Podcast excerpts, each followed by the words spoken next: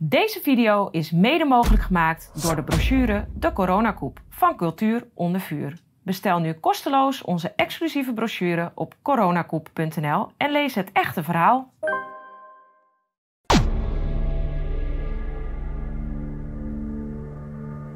Mijn naam is Paul Cliteur en ik ben hier voor Café Weltschmerz. En uh, mijn gast vandaag is Joost Niemuller. En wij gaan uh, praten over zijn boek Kwaad.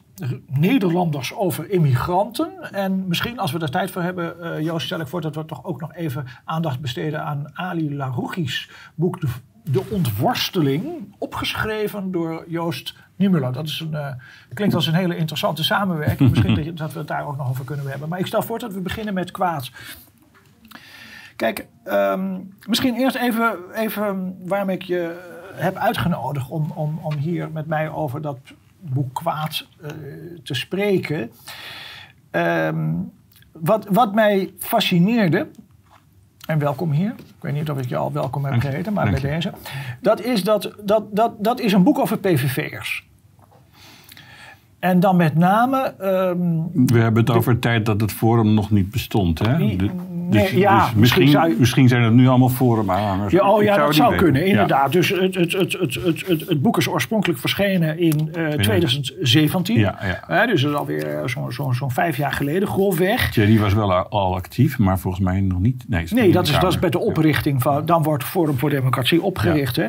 Uh, 2016, 2017. Dan zitten we dus helemaal in de. In de ja, wat, wat FVD betreft, zitten we dan nog helemaal in de, in de dagen van het uh, associatieverdrag met Oekraïne. Kunnen we het straks misschien ook nog over exact, hebben. Ja, maar ja. Um, uh, dit gaat dus over PVV-stemmers. En dan met name hun opvattingen over. Um, uh, migratie.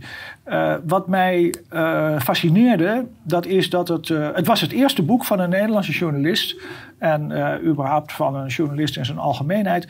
Dat enigszins positief spreekt, of, of, of begripsvol, of althans belangstellend, over, over een partij die met 17 zetels op dit moment. Ik weet, niet, ik weet niet hoe dat in 2017 was. Maar met 17 zetels in de Tweede Kamer uh, vertegenwoordigd is. Die de tweede partij is op dit moment in, in Nederland. Maar uh, het lijkt wel alsof de Nederlandse journalistiek het helemaal niks interesseert.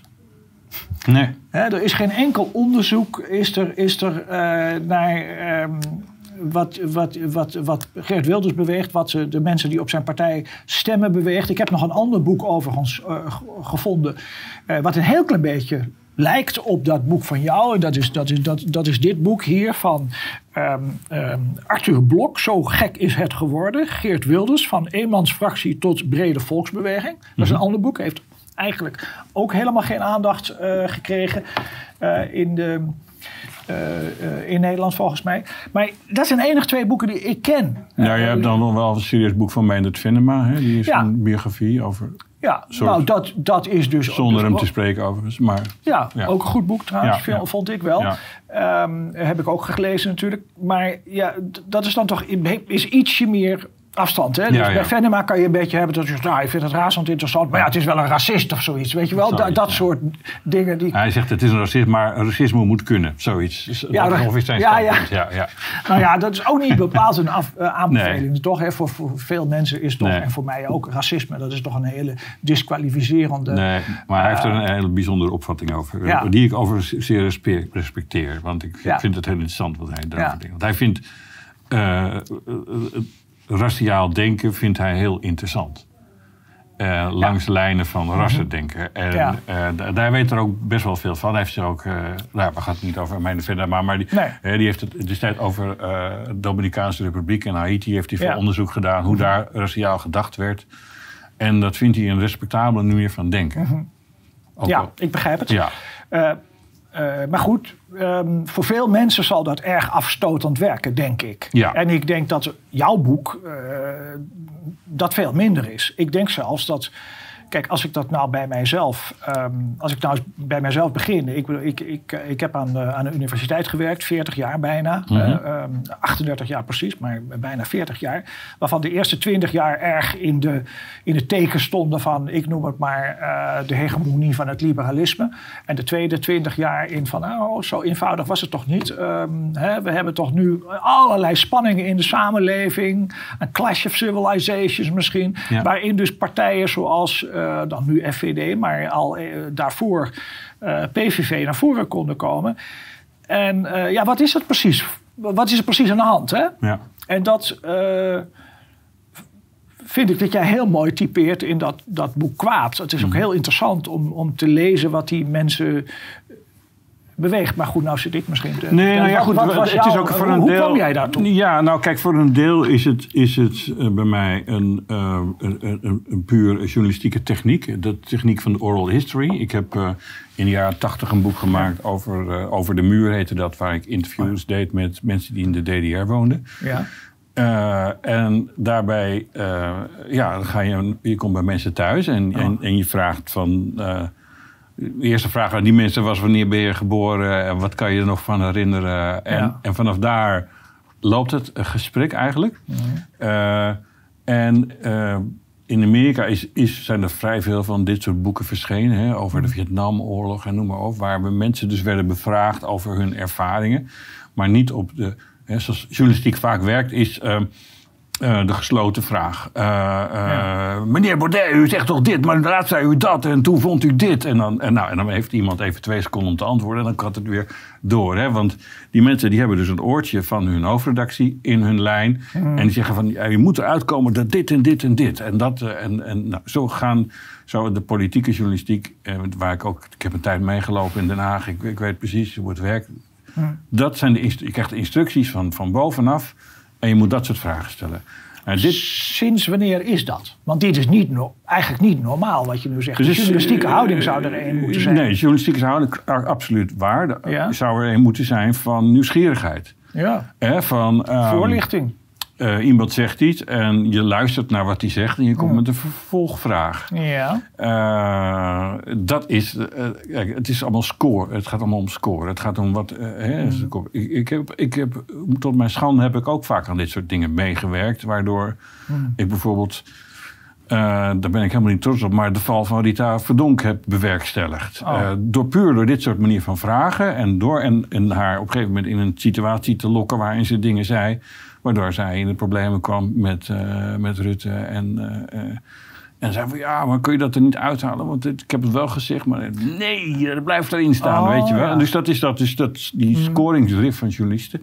Als je eenmaal in zo'n, in dit geval bij HP De Tijd, is je daar en, en uh, hoofdredacteur, blij, blij, blij, want nu gaat ze vallen en dit komt op de kop. En ze mm. heeft het zelf gezegd van, uh, ze had ja. gezegd, Rutte is niet rechts genoeg of niet echt rechts. Oh, ja. En dat was, dat was de druppel. Waarschijnlijk was ze sowieso wel uitgestapt. Mm. Maar goed, dat was toen de druppel. En zo werkt die politieke journalistiek, maar eigenlijk alle journalistiek. Dus als ik word opgebeld en ik zit, net zoals jij, een beetje dromerig onbewaakt in een boek te lezen. En dan word ik een ja. NRC uh, Waarom leest u Mein Kampf? Ja, en dan komt er een of andere vraag. ja, u heeft toen uh, die en die gesproken. Um, nou, uh, en, en, dat, zijn dan, dat kost je vaak ook heel veel tijd. Want je bent een half uur met iemand aan de lijn. Ze gebruiken net die ene regel die ze van tevoren nog moesten hebben in hun stukje. Want dat stukje was al klaar. Nou, dat soort journalistiek. ja. ja, ik, ik probeer dan...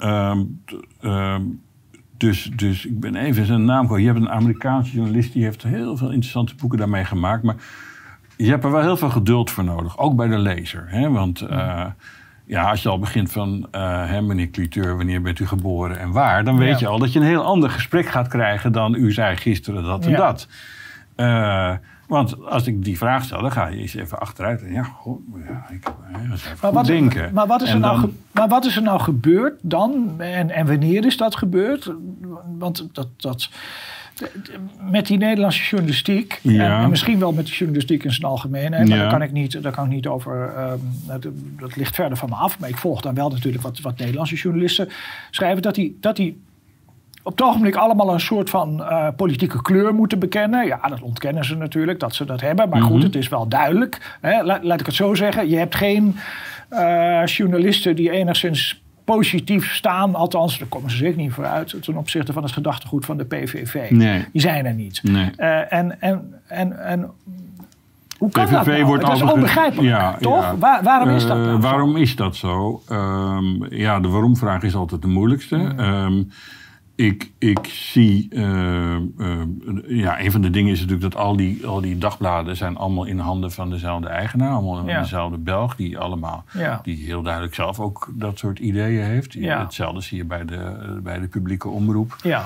Uh, je bent dus voordat je, dus het is een heel proces, uh, voordat jij wordt aangenomen, uh, wordt eerst gekeken van welke hoek zit je. Nou ja, hè, als je dus van de school van journalistiek in Utrecht komt, zit je al sowieso in een goede hoek, want dan ben je al voor gesorteerd. Dus dat hele voorsorteer gebeuren, daar zit het al in. En ja, ik heb, ik, maar, maar dit, dit, de vraag is wanneer het is veranderd, is een hele goede. Um, ik, ik zit altijd te denken aan ouderwetse politieke Nederlandse journalistiek. En, en daar zien we nog wel eens beelden van. En dan komt meneer Lunch, die komt met het vliegtuig op Schiphol aan. En dan vraagt de journalist, heeft hij een goede vlucht gehad, meneer Lunch? Ja op zich eigenlijk is dat een prima vraag. Hè? Ja. Want daar zou een heel interessant antwoord uit kunnen komen. Maar het, het, opzet van de vraag is van ja, ik heb een goede vlucht en ik heb u dit te vertellen. Nou, de klassieke journalistiek. Dus de, de, de macht bepaalt. En er is in de jaren zestig, ik denk dat daar ergens de verandering ligt uh, is er iets gekomen in de journalistiek van... Uh, nee, wij zijn kritisch. Had toen Vrij Nederland. En Vrij Nederland was echt toen... Het, jij en ik weten nog wat dat is. Dat was echt een groot weekblad met grote uh, kritische interviews. Maar insteek was altijd links, maar kritisch. He, en dan gingen ze met Den Uil gingen ze vier dagen op de hei. En dan Den Uil, maar ook met andere mensen. Dus kritische uh, verhalen vanuit de linkse insteek. En er was eigenlijk niks mis mee, want je wist waar het vandaan kwam. En er waren ook nog andere kranten. Wat nu helemaal uh, veranderd is. Nu, en nu, dat is, nu is Vrij Nederland er om de oppositie te kritiseren. Niet meer om het kabinet te kritiseren. Ja, niemand leest het ook meer. Hè? Dus dat is, hè, vroeger was het echt... Uh, ik, ik, ik ben nog uit de tijd dat, kwam, hè, dat ik jongetje was. En dan kwam die elke, wat was het, woensdag of donderdag kwam, kwam de, Vrij Nederland. en dan, dat, was, oh. dat was voor mij de, de, de blik op de wereld. En, en ik wist ook wie die journalisten waren en waarom ze die vragen hadden. Ja. En uh, is het op een gegeven moment veranderd in een sfeer van. Ja, ik denk ook dat het gewoon puur commercie is. Hè? Dus je, hmm. een, een, een, krant is een commercieel product. Je wil, uh, de meeste mensen verkopen een krant omdat ze omdat die de dingen vinden uh, die ze zelf ongeveer ook vinden. Dus ze wil het wereldbeeld voortdurend bevestigd zien.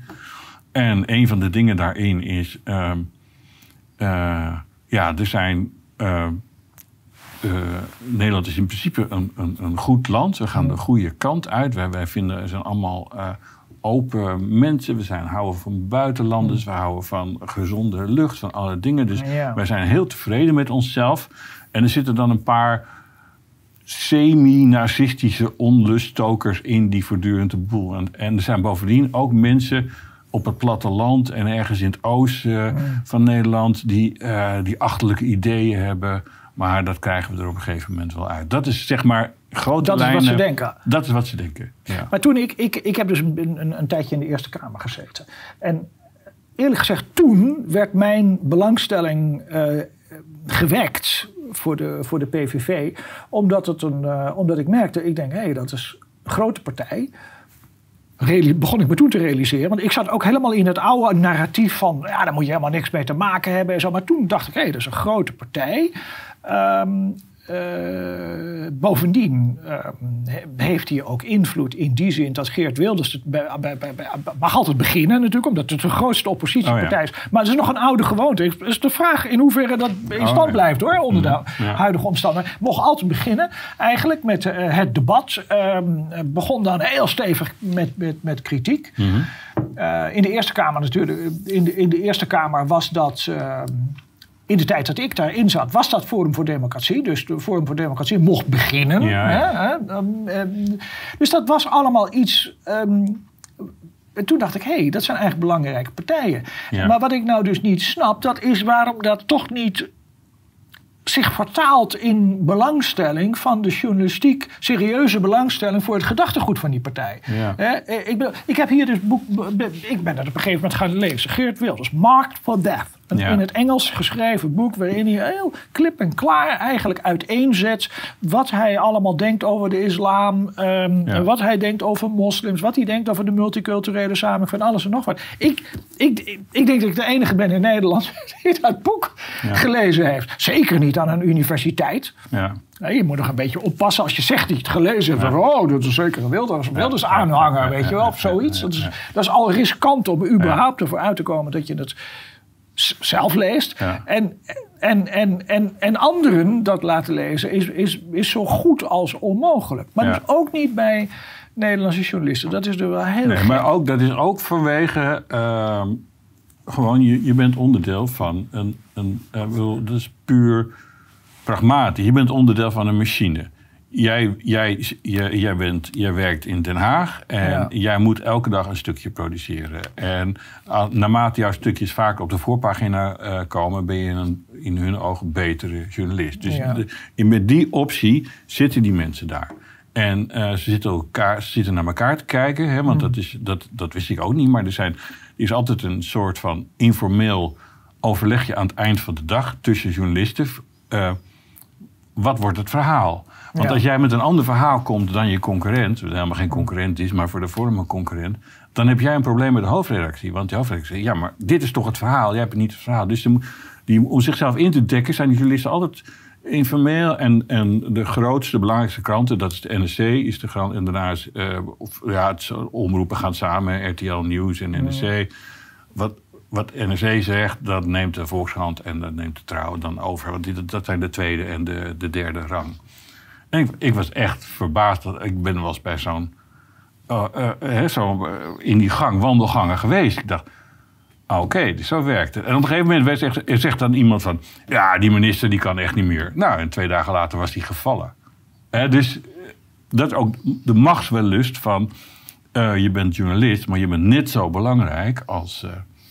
Maar eh. waarom, uh, je, je, zegt dat nou, uh, je, je, doet het een beetje voorkomen alsof toch die journalisten invloed hebben. Tegelijkertijd vind ik het weer interessant om te constateren dat als journalisten invloed zouden hebben, dan kan die PVV had toch nooit uh, eh, 17 zetels kunnen nee, dat halen. Is natuurlijk heel althans tegenwoordig. Nee. Eh, tegenwoordig is, het, is er kennelijk, er is, een, een, er is dus kennelijk een enorme groep, dat is ook wel weer interessant, een enorme groep burgers die denken, nou je kan me nog meer vertellen, ja. uh, NRC en Volkskrant, ik leg het allemaal naast me neer en ik ga dus toch op die partij stemmen waarop ik eigenlijk niet mag stemmen. Dat, dat is toch ook, geeft toch ook een beetje aan de, de, de machteloosheid, zou je kunnen zeggen, op dit moment van de, ja. van de journalistiek. Ja, en dat is, dat is hoopgevend. Hè? Dat mensen toch in staat zijn om zelf hun mening te vormen. Ondanks de sfeer waar ze in zitten. Ja. En uh, waardoor komt dat? Dus dat heb ik in dat boek Kwaad ook eigenlijk onderzocht. En want ik vroeg dan naar gewoon persoonlijke ervaringen. Ja, en als de, persoon, de ervaringen van het, van het eigen leven uh, zo erg niet... Hè, als je dus... Heel, wat heel veel mensen delen is zeggen van... ik heb uh, en dat, dat meen ze ook echt, dat is niet alleen maar uit, maar ik heb geen hekel aan buitenlanders. Ik, ik heb, uh, mijn beste vrienden zijn Surinamers, dus allemaal, allemaal prima. Ja. Maar met Marokkanen zijn er altijd problemen. Dat was iets wat ik ook niet op die zin had opgerekend, maar dat kwam voortdurend terug. Ja. Dus mijn kinderen op school aangevallen, ik als vrouw aangevallen. Uh, echt concrete verhalen die voortdurend gebeuren. Ja. En ik zou willen dat het anders was, maar het is voortdurend. En aanvankelijk hoorden we deze verhalen dus alleen maar uit um, arbeidersklassen, wat toen nog zo heette. En dat was ook de tijd van Janmaat. Hè. Die woonde in die wijken waar voor het eerst die confrontaties plaatsvonden. Ja. Met de gastarbeiders in de jaren 70 ongeveer, 60, 70. Um, maar nu, eh, de mensen die ik nu spreek, zijn wel een paar arbeiders. Maar de meeste zijn middenklasse. Dus die ja, dus wonen al in andere buurten. En daar, daar is de shit al aan de hand. Ja, en dit is dus een belangrijk ding van jouw boek ook. Een van de punten die jij maakt, en dat is contra-intuïtief. Het gaat in ieder geval in tegen datgene wat je, altijd, wat je aan, aan, aan universiteiten hoort en zo. En van, van, van, van, van andere um, uh, journalisten. Altijd, PVV'ers zijn laag opgeleid. het zijn tokkies, ehm, ehm, een beetje ordinaire mensen. En dat blijkt niet uit dit boek. Nee, jij hebt ook, allerlei, ook, zit er ook zit bij. er ook bij Maar jij, jij, hebt dus ook mensen, en die, die, die, die zijn dan enigszins beschroomd om zich uit te spreken. Hè? Je haalt op een gegeven moment ergens een psychiater aan. En die psychiater, die, die heb je aanvankelijk, is hij dus wel bereid om met je te praten. Maar dan gaat hij met zijn vrouw, gaat hij praten, zegt nou, uh, ik noem hem maar even Jan. Jan, zou je dat nou toch wel doen en zo. En dan, te, Terwijl die niet eens noodzakelijkerwijs, dat is ook wel interessant, eh, met, met zijn eigen naam. Nee hoor, nee. En ik had ook maar zelfs, ja, alles, zelfs onder pseudoniem hebben mensen dan toch nog iets van. Ja. We trekken ons dan toch weer terug. Ja, en die huiver wordt groter naarmate men hoger in de hiërarchische. Uh, uh, dus mensen beter opgeleid zijn, uh, belangrijker werk hebben enzovoort. Dan. Hmm. dan dan is men stiller. Dus ik denk dat dat beeld wat jij schetst van die PVV'ers zijn laag opgeleide. Uh, overigens is het onderzoek steeds, wordt steeds meer bijgesteld. Hè? Dus er blijkt eigenlijk niet zoveel meer van te kloppen. Ja. Uh, maar uh, kijk, de, zeg maar de, de echte, de, de echte asocialen, zoals dat dan vroeger heette, hè, de arbeiders, de onderklasse, die stemt helemaal niet. Dat is 30, 40 procent. Die, die interesseert het helemaal niks meer wat er gebeurt. Die gaan gewoon hun eigen gang. En dat is ook altijd, hè, want dat wordt allemaal even vergeten. Maar dat, dat is eigenlijk het grote probleem. Dus dat 30, 40 procent zich totaal niet meer betrokken voelt bij de huidige maatschappij. Uh, hè, ook omdat die ontzuilingen. Dus men, voelt, men wordt niet meer georganiseerd. En dat is, daar heeft die Amerikaanse socioloog Putman een heel interessant bureau, Bowling Alone, over geschreven. Dat mensen, uh, en dat noemt hij ook, hè, dat, dat merkte ik ook voortdurend het grote probleem is dat mensen in de huidige westerse maatschappij in Amerika, misschien nog meer dan hier, zijn op zichzelf geraakt. Er is een beroemd onderzoek uh, van een aantal sociologen van een arbeidersbuurt in Utrecht. Uh, uit de jaren 70, 80, Kanalenbuurt. Nee, het was niet de Kanalenbuurt, het andere buurt. Nou, sorry. Um, maar ook de Kanalenbuurt, maar dit is een andere buurt. Um, uh, waar de mensen in de jaren 60 arbeiders nog buurtverenigingen was, straatverenigingen. De eerste golf gastenbijs ging prima, want die hadden nog niet een vrouw meegenomen. Die, die gingen ook mee in die straatvereniging. Toen kwam die uh, gezinsvereniging. En in één keer viel alles uit elkaar. Mm. in, in, een paar jaar zijn al die staatsverenigingen opgeheven. Mm. Dus het hele sociale uh, wereld is opgeheven. En dat is. Dat is ja, wat er nu heel erg aan de hand is. En die Poetman heeft daarna nog een onderzoek gedaan. Hoe komt dat dan? Hè? Want eerst zei hij, komt misschien door de tv of zo. Allemaal vage ideeën. Maar ja, het probleem is... Uh, verschillende etnische groeperingen... Uh, hè, dat is dan, heet in de sociologie bonding en bridging. Dus bridging is iets waar je moeite voor moet doen. Dus als, als ik met een Chinees uh, aan tafel zit die ik niet ken en die ook een andere taal spreekt, dan moet ik enorm bridgen. Om ja. het, eh, dan gaan we elkaar ook met u aanspreken en, en zorgen dat er geen conflicten komen. Uh, als ik uh, met, met ja, misschien met jou of zo voor de tv hang, dan hebben we een half woord genoeg. Ja. En, en dan gaan we nou, en, en, en die processen, dus naarmate de, de, de meer etnische diversiteit komt in een samenleving, moeten mensen meer moeite doen en daar hebben mensen vaak geen zin in. Dus het is niet gelijk agressie of zo, maar ze blijven thuis. Eh, dat heet dan uh, schildpadgedrag. Men gaat in zichzelf kruipen. Mm. En men stemt dus niet meer. Dus is eigenlijk een veel groter probleem dan die mensen, want die mensen op de PVV stemmen, die zijn nog betrokken. Want al die mensen die ik hier spreek zijn enorm maatschappelijk betrokken die, willen, die, die, willen dat de situatie beter wordt. Die willen een immigratiestop. Die willen dat, dat mensen leren wat die islam nou eigenlijk voorstelt. die zijn enorm betrokken. Ja, ja, dat, dat, dat, is, dat, is, dat is ook wel. Uh, je had bijvoorbeeld eh, ook een teleurgestelde PvdA. Uh, ja. je op een gegeven moment naar voren gekomen. Hè? Dus, dus dat is dus iemand die, die, die in 2000 met dat uh, veel besproken opstel van Paul Scheffer over het multiculturele drama. Toen dacht hij, nou, het gaat allemaal veranderen. Oh, dus die was. Hè, die, die, die, die, die had, en die is dan erg teleurgesteld dat dat uitblijft bij de PvdA. Hè? Wij zijn onder denk ik, ehm, als ik even mag speculeren, al zo cynisch dat we denken, nou gaat nooit lukken met de PvdA. Dat had ik dus op het moment dus dat, dat Ayaan Hirsi Ali zo helemaal in het jaar 2001, 2002 zich ging aans, aanschuiven bij de PvdA. Zeg ik, nou ja, Ayaan, dat gaat nooit werken. Nee. Daar was hij oprecht verbaasd. Ze had dus zoiets van, nou ja, maar vrouwenrechten en zo, dat sluit toch heel goed aan bij hun idealen. Ik zei, ja, dat is allemaal wel waar, maar toch gaat, gaat hem dat niet worden. Nou, op een gegeven moment ging ze dat dus ja. ook wel zien. Hè? En, en, is toen naar de VVD overgestapt. Maar deze, er zit dus ook bij deze, bij, bij, bij, deze persoon die je hier dus aanhaalt, zit er ook nog een beetje dat. dat um, uh, optimisme erin. Mm -hmm. wat, dan een beetje. Uh, ja, nou ja, een soort geloof. Teleurgesteld. Exact. Dus het, zeg maar, het geloof in de maakbare samenleving. Hè, wat, wat een Waar, waar, vroeger, ik, als men aan mij vraagt van wat is jouw politieke kleur, zeg ik nou altijd, ik ben een sociaal-democraat. Ja. Ze doen mensen heel verbaasd, maar je bent toch extreem rechts? Ik zeg nee, dat ben ik niet. Het, ik, ik, de idealen van de oude PvdA uit de tijd van Drees, hè, dat zeg ik dan altijd maar bij, net als Martin Bosma, die ook op precies dezelfde lijn zit wat dat betreft. Ja. Daar, daar geloof ik in. Ik geloof in een, in een verzorgingsstaat. Ik geloof ervoor dat je, dat je moet dat de staat de zwakken en de ouderen. En dat daar goede regelingen voor moeten zijn. Ja. En, dat, en ik, ik geloof niet in het idee, hè, dus bij het christelijke idee, dat alles via de familieverband of, de, of, of uh, dat. En ik, ik geloof ook niet in het VVD-idee van. Uh, als je maar goed zorgt voor jezelf, dan is dat hè, dat idee van, van Adam Smith. Uh, hè, van de, hoe, hoe, noem je het ook? De, de Invisible Hand. Juist, Invisible Hand. Mm. Hè? Dus uh, nee, ik, mm. maar goed.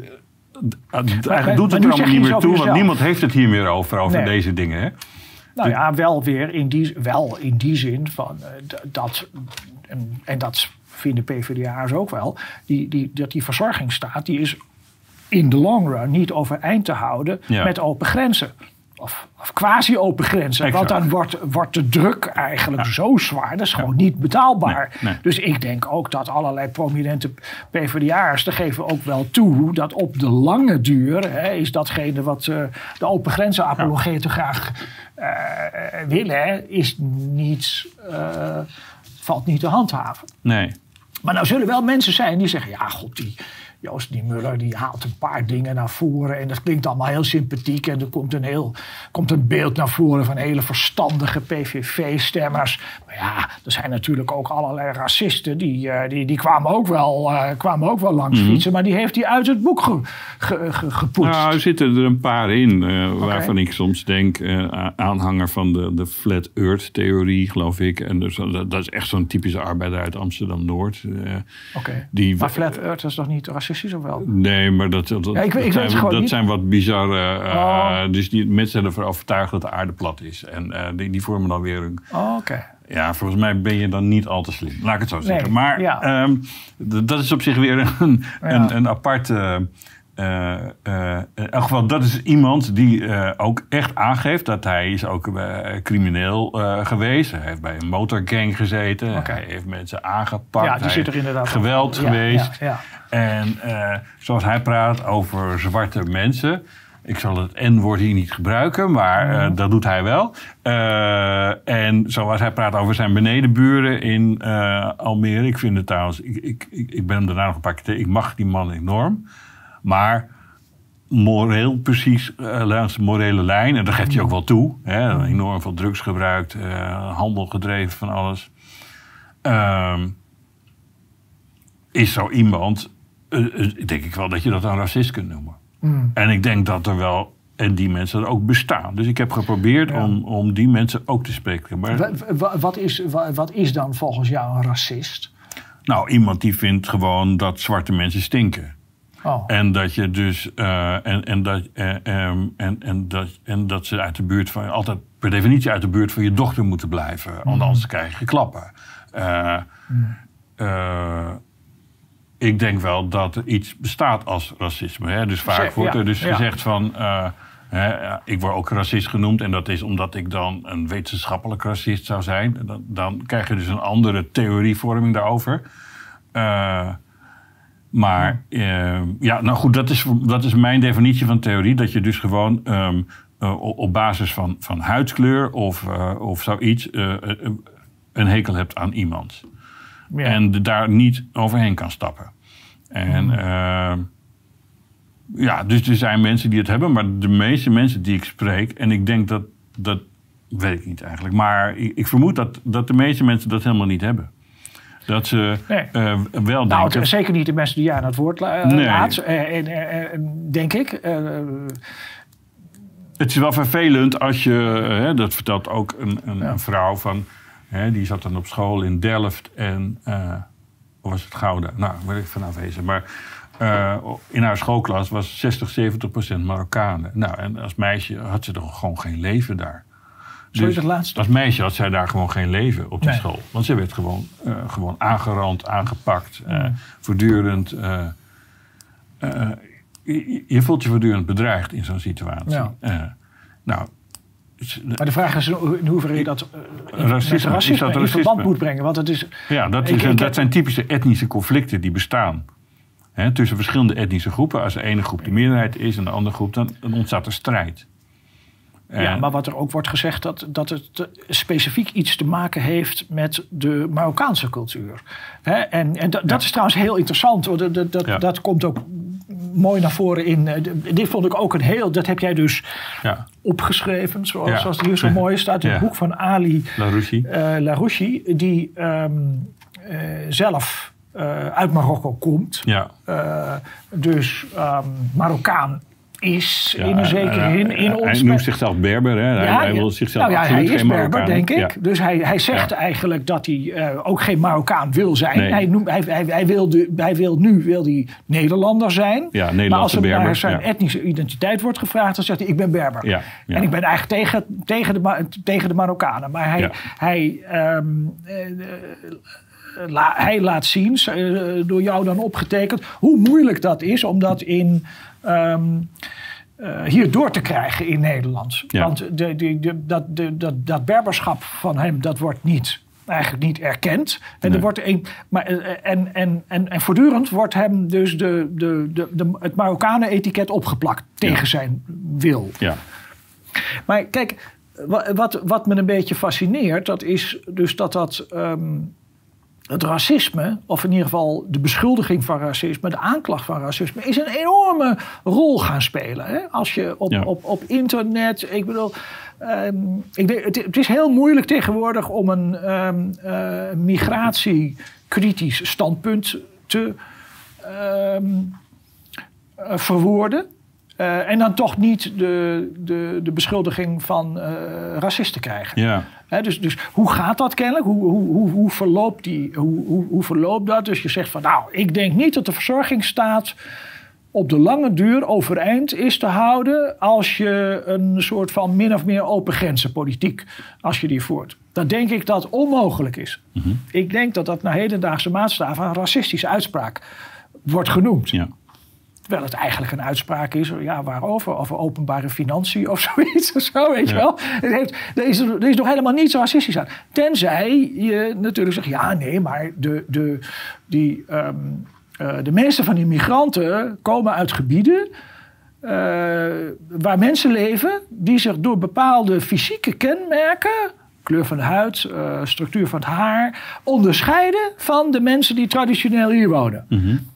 En jouw migratiekritische standpunt heeft niet te maken met opvattingen over openbare financiën. Nee, het gaat jou om die huidskleur. Ja. En dan... Maar ja, daar kom je toch niet meer weg. Kijk, okay. ik, ik, ik zou het graag helemaal met je eens zijn. Maar het probleem is natuurlijk ja. dat die mensen die van die andere landen komen... Hmm. Ehm, ook andere eigenschappen hebben. En ja. um, een van die eigenschappen, en, en dat komt Een andere cultuur. Maar ook een andere IQ gemiddeld. Oké. En dan zit je dus alweer in een hele lastige discussie. Mm. Maar dit, dit zijn gewoon feiten. Hier is heel veel mm. onderzoek naar gedaan. Uh, een andere cultuur, inderdaad ook een andere cultuur. Uh, maar uh, wij leven in een kennismaatschappij. In principe mm. draait onze maatschappij op om de hoogopgeleide. De rest van de mensen zijn eigenlijk niet meer nodig. Dat is heel tragisch, maar dat is eigenlijk de werkelijkheid. Ja. de mensen die uh, nog wel wat hè, voor in, in, de tram of voor, voor uh, stratenmakers, dat is typisch zo'n voorbeeld van. Natuurlijk moet dat ook nog gebeuren. Oké. Maar eigenlijk gaat alles met machines. En als jij tegenwoordig uh, uh, aan een autobedrijf uh, of een fabriek werkt, dan moet je weten hoe een computer werkt. En als je dat niet kunt. Nou, dus voor. Ik ken bijvoorbeeld, bijvoorbeeld een, een, een, psycholoog die heeft veel onderzoek gedaan. en toen moesten ze onderzoeken treinmachinisten. nou, het probleem bij treinmachinisten waren voornamelijk blanke mannen. Het zijn het volgens mij nog steeds. En, hmm. en de NS zat ermee van hoe kunnen we dat nou. Hmm dus dan gaat het, wat moet een treinmachinist kunnen? En een treinmachinist moet net als iemand... dus daar komt het IQ-onderzoek vandaan van het Amerikaanse leger. Om, om betrouwbaar iets te kunnen doen, heb je een minimum IQ nodig. En dat bleek dus gewoon bij bepaalde groepen gewoon niet aanwezig. Niet nee, maar er is ook minder opleiding. Nee, Die mensen zijn okay, minder opgeleid. Ik wil graag met jou de IQ-discussie voeren, want dat heeft niks met opleiding te maken. Oké. IQ is aangeboren. Hmm. En, uh, maar maar ik, ik, weet daar gewoon, ik, ik, ben geen psycholoog, dus ik weet daar gewoon niet, nee, niets van hoor. Maar, nee, maar, ik, ik, heb me daar wel wat in verdiept. En het probleem is dus dat um, als je zegt van, hè, als ik op jouw standpunt zit, wat, wat eigenlijk een heel legitiem standpunt is, hè, wat ik vaak hoor, dat is eigenlijk het economische standpunt. Hè, van, uh, we kunnen die verzorgingsstaat niet overeind houden. Ja. Nou, als je, als je, uh, als je steeds meer mensen laat binnen, want dat is eigenlijk dat het argument, hè, steeds meer. Want niet zozeer andere mensen, maar mm. meer mensen. Dus te veel mensen. Uh, maar ja, dan, dan zeg je als tegenstander, ja, maar hoor eens, eh, meneer Kliteur, wij hebben hier een vergrijzende samenleving. Mm. We hebben steeds meer mensen nodig die, die, dat werk kunnen uitoefenen. Dus moeten we ze binnen. Nou, als je dan blijft staan van alle mensen zijn gelijk, ben je uitgepraat. Dan heb je namelijk geen argumenten meer. Nee, dat, dat, dat, ik denk dat ik dat snap. Alleen er is iets anders. Eh, wat, um, dus ik noem het maar even het openbare financiën argument. Over het, mhm. het, het hooghouden van die verzorgingsstaat. Wat jij wil. En dat wat niet kan met open grenzen. Maar er is mhm. nog een. Een tweede uh, probleem met, met, met ongebreidelde um, uh, immigratie, denk ik. Um, en ik, ik zou dat niet als een, als een uh, dat is eigenlijk niet een IQ-punt of zo, maar nee. dat is volgens mij een cultureel punt. Dat is dat um, sommige, in sommige delen van de wereld heeft men een andere cultuur. Mm dat is een beetje sinds 1993 door eh, Samuel Huntington erg zwaar benadrukt. Fukuyama zegt, nou ja, min of meer iedereen wil, iedereen wil liberaal worden. 1989 Fukuyama. En dan krijg je in 1993, dan zegt meneer Huntington, nou, dat is niet helemaal zo hoor. Er zijn ongeveer acht verschillende culturen op de wereld. En die culturen verschillen, of hij noemt dat beschavingen, die verschillen op essentiële punten van elkaar. en ik moet je eerlijk zeggen dat ik toen, toen ik daar eh, ook natuurlijk kennis van nam in, in, in, in, in die tijd had opstellen. Nou ja, dat is wel interessant.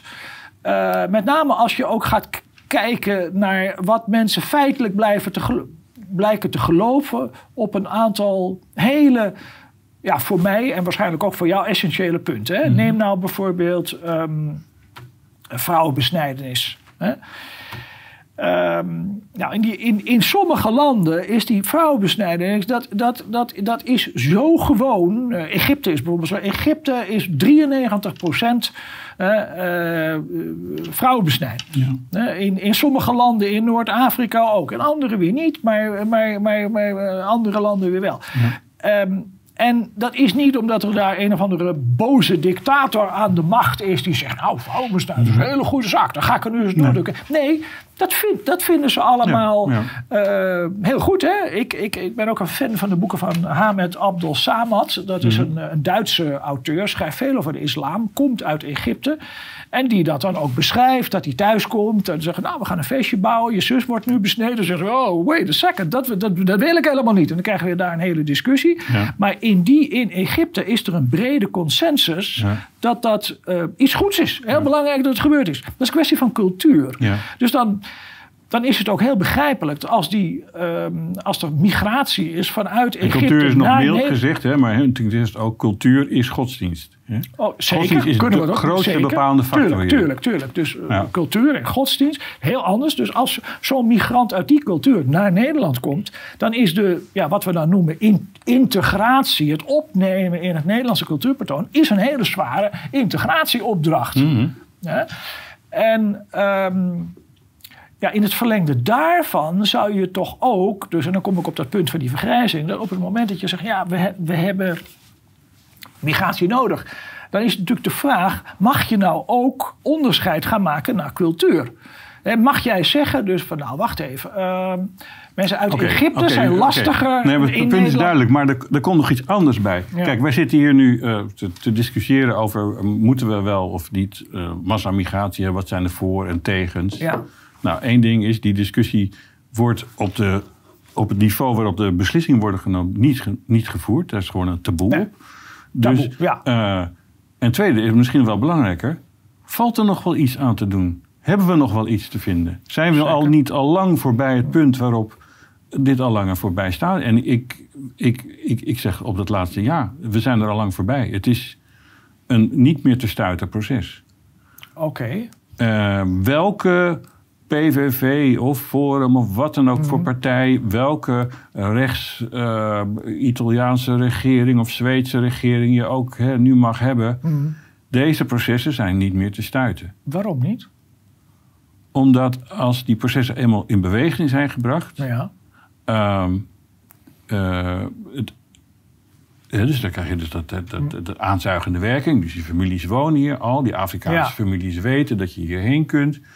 Die nemen dus de moeite om te verdrinken. Ze verdrinken massaal in de, in de Middellandse Zee. Ja. Zo belangrijk, en ze weten dat. Zo belangrijk vinden ze dat om hier te komen. Dus die Middellandse Zee, die helpt alvast niet. Mm Nou, daar hebben ze dus bij, bij eh, een aantal van die plaatsen hebben nog wat muren neergezet. En wat hekken. Ze klimmen er omhoog. Ze gaan massaal dood als ze over die hekken klimmen.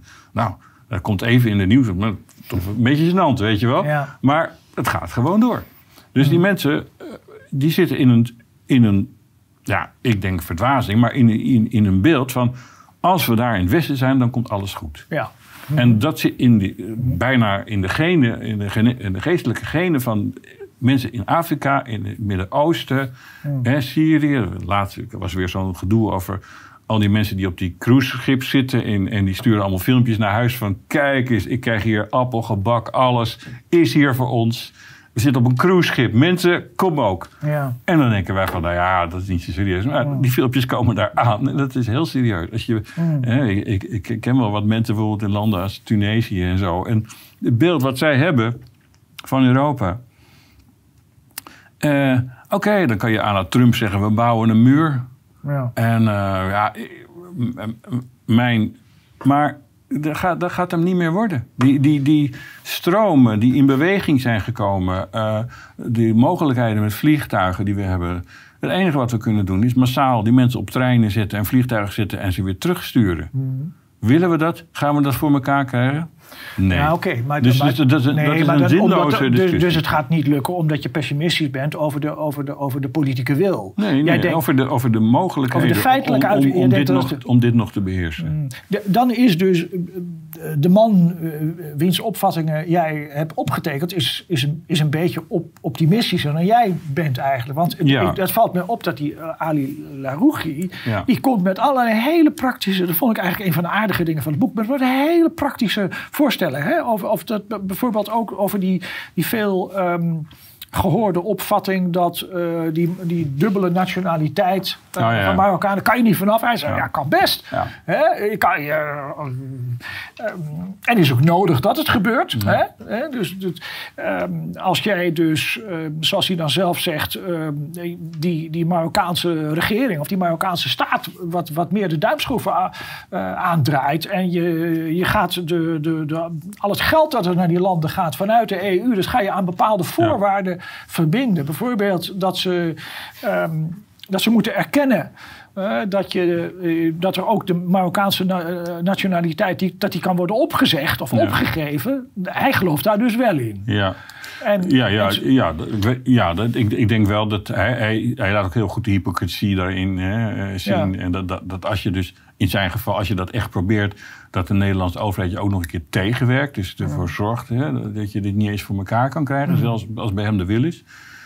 Uh, maar goed, hè, dus stel, hè, want in Duitsland bijvoorbeeld, daar is het uh, wat lastiger om die dubbele nationaliteit aan te houden. En dan moet je heel, oh ja. het duurt heel lang voordat je een Duitse nationaliteit krijgt. Maar is daar de migratie minder? Nee. Dus, dus de, de, de, die, die problemen.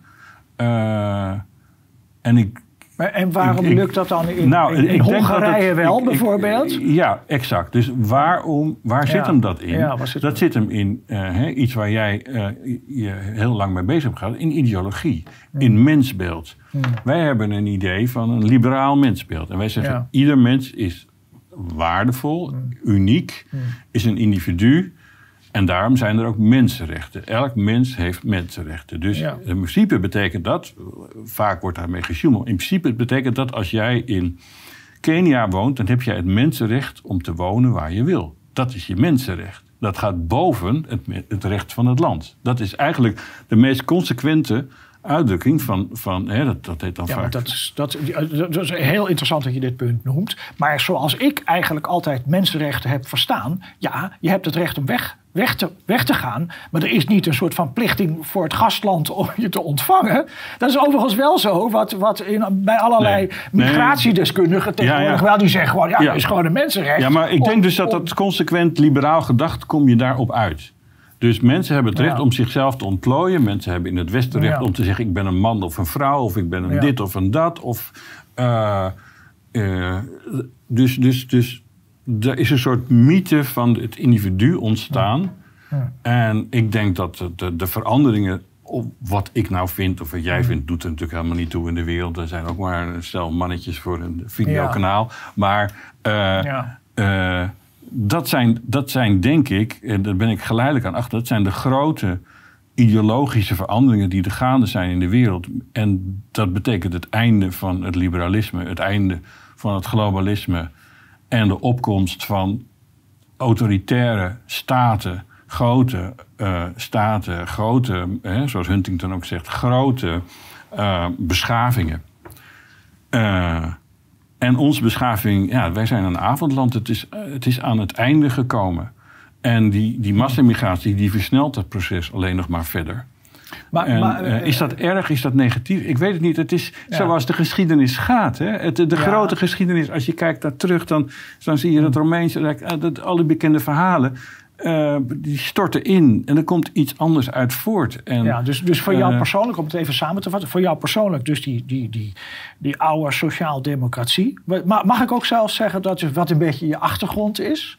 Ja, ik kom uit een linksnest, zou ik maar ja, zeggen. Ja, dus oké, dus daar denk je van nee, dat werkt niet meer. Dus dat heb je zelf ook een beetje. Ik zou willen, eh, als je diep in mijn hart zou ik willen dat we in dat land konden wonen. Ja, het land van de race. Ja, ja, het land. Maar dat, dat is, maar goed, er is iets in je, of, of jouw, jouw, jouw analyses hebben ertoe gebracht dat je zegt van nee, dat gaat niet meer. Maar je zegt eigenlijk ook, liberalisme gaat ook niet. Nee. Of dus in dat liberalisme zitten, zitten eigenlijk de zaden voor zijn eigen destructie, van zijn eigen. Eh, hè, en dan is natuurlijk een beetje de vraag: oké, wat, wat, wat komt daar voor ander, mag ik zeggen, ideologisch perspectief voor in de plaats bij jou? Kan ik dat zo.